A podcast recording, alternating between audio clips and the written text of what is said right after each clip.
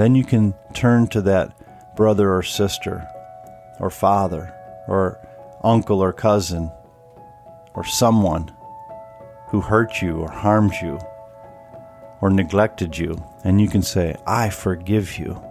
With the grace that the Lord Jesus Christ has forgiven me, I extend that forgiveness to you.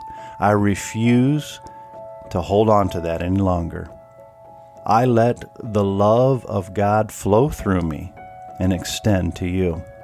And I choose today to forgive you. I choose to forgive that debt. I choose to forgive that harm.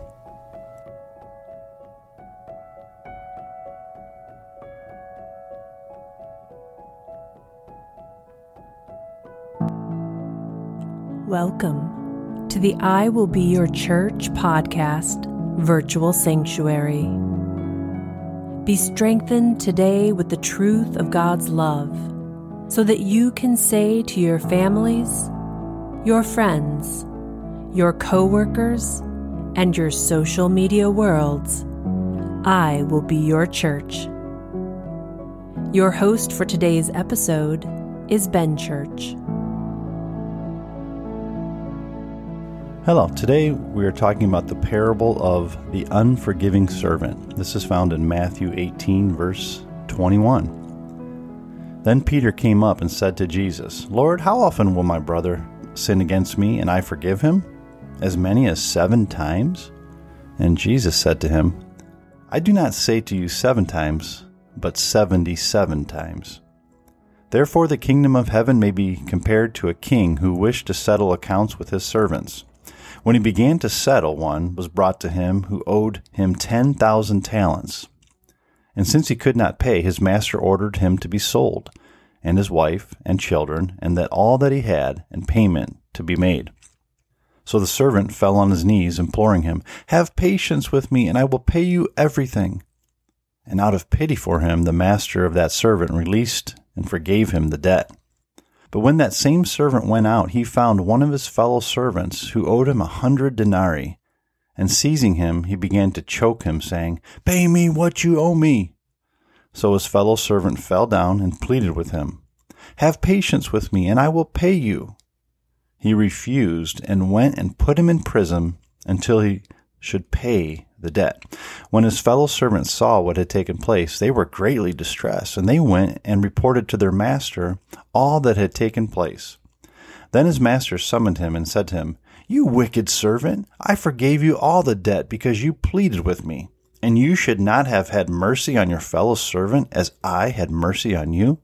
And in anger his master delivered him to the jailers until he should pay all his debt so also my Father will do to every one of you if you do not forgive your brother from your heart. This is a very interesting story. We've got a servant who was forgiven such a great amount, turning and then not forgiving a fellow servant who just owed him a few bucks, a few dollars, and actually threw him in jail. And then the king finding out and then throwing that servant in prison until he should pay the, pay the whole debt. And then Jesus puts the whole thing into context and says, You've got to do the exact same thing because the same thing will happen to you if you do not forgive. In fact, think about that. Unforgiveness is probably one of the most destructive forces in the earth today because it, it destroys you, it separates you from God it actually is antichrist if you think about it. You know, people talk about the spirit of the antichrist or whatever in the world, but that is antichrist because literally Christ is forgiveness. He died on a cross so that we may be forgiven, and the debt that we owed in sin could never be paid. We could not do enough works.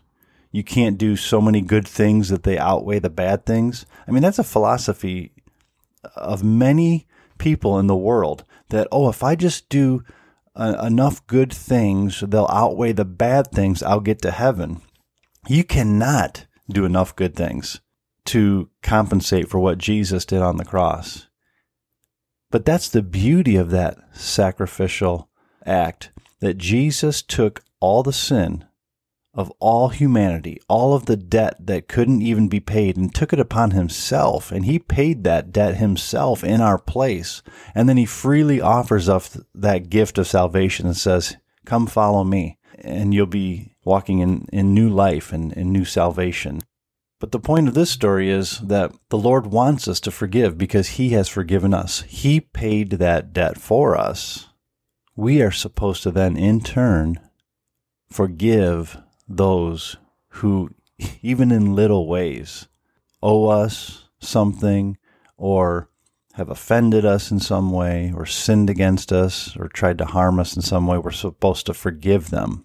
Because if we do not forgive them that small debt in comparison with the debt that was forgiven us through the sacrifice of the Lord Jesus Christ, the Lord will hold us accountable. In fact, it says that this servant was thrown into prison. I don't know what that means eternally. You know, I'm not going to dive into that.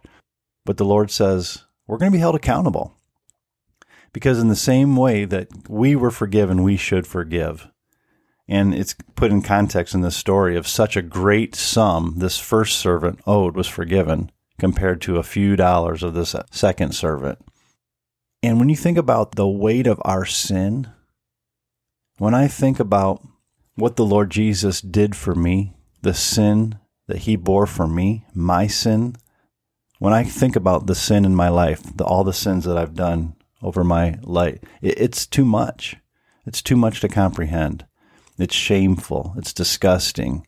It's evil. It's darkness.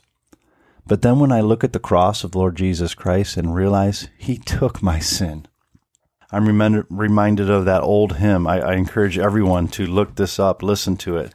Uh, it is well with my soul. It's a beautiful hymn. It's one of my favorites of all time. But one of the verses goes like this My sin, and then he pauses. Oh, the bliss of this glorious thought. My sin, not in part, but the whole, is nailed to the cross, and I bear it no more Praise the Lord, praise the Lord, oh my soul. That's one of my favorite verses of all hymns because it hits home. Because I'm confronted with the sin that I have done and committed against the Lord Jesus Christ when he was sinless and spotless, yet he took all that sin. He bore it all for me. He forgave my debt. And he said, Here's a ring for your finger. Here's a robe for you and a crown for you. Come sit at my right hand and rule and reign with me. And I say, Lord, I don't deserve that. I didn't do anything except sin against you this whole time. But Jesus said, But I paid that debt for you. I paid that and made you a son. Come on up here, son, and sit and rule and reign. And through my blood, you can be righteous. Through my blood, you can be washed white as snow, though my sins were like scarlet. And I believed that. And I received that. And I said, Yes, Lord. I'll take that salvation. I'll exchange all of my filthy rags for new righteous robes.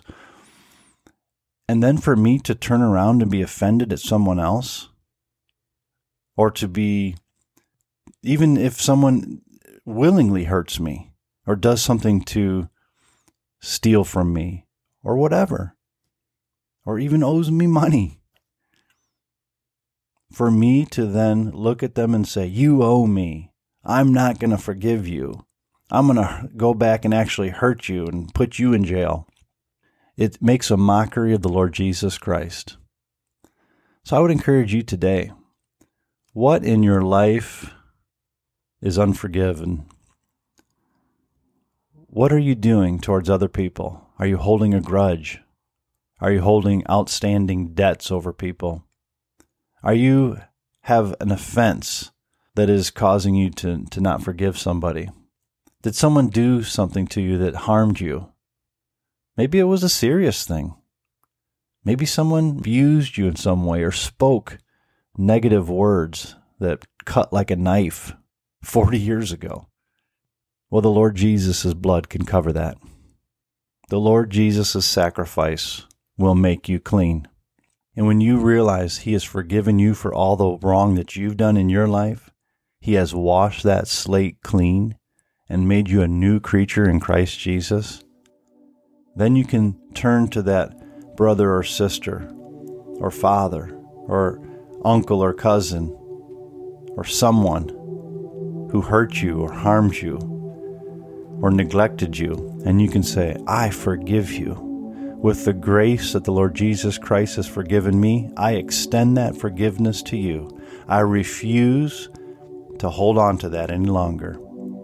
I let the love of God flow through me and extend to you. And I choose today to forgive you. I choose to forgive that debt. I choose to forgive that harm. Now, you can't do that for anyone else. This has to be for you and the other person. And that other person may not ever know.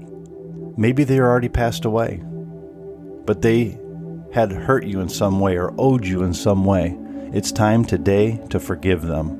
It's time today to cut that tie that is trying to destroy you because that unforgiveness is only destroying you. It's only hurting you. It's only stirring up those negative feelings in your heart and in your mind. Not in them. They may never even know. They might not know.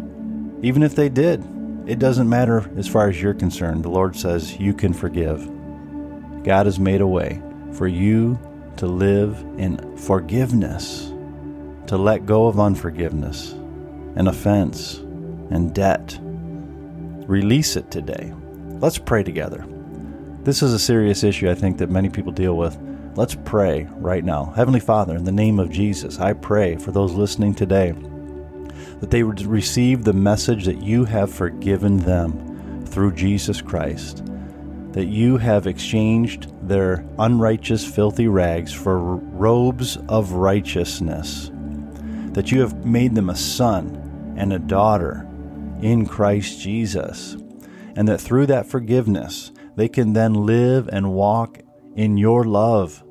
And I pray today that they would extend that love and forgiveness to those around them, that they would release from captivity those that they've held captive by unforgiveness, that they would release them from the prison of their own heart and mind, and that they would be set free today from the hurt, the pain, from the debts, because of the power of Christ, the power of your love, Lord.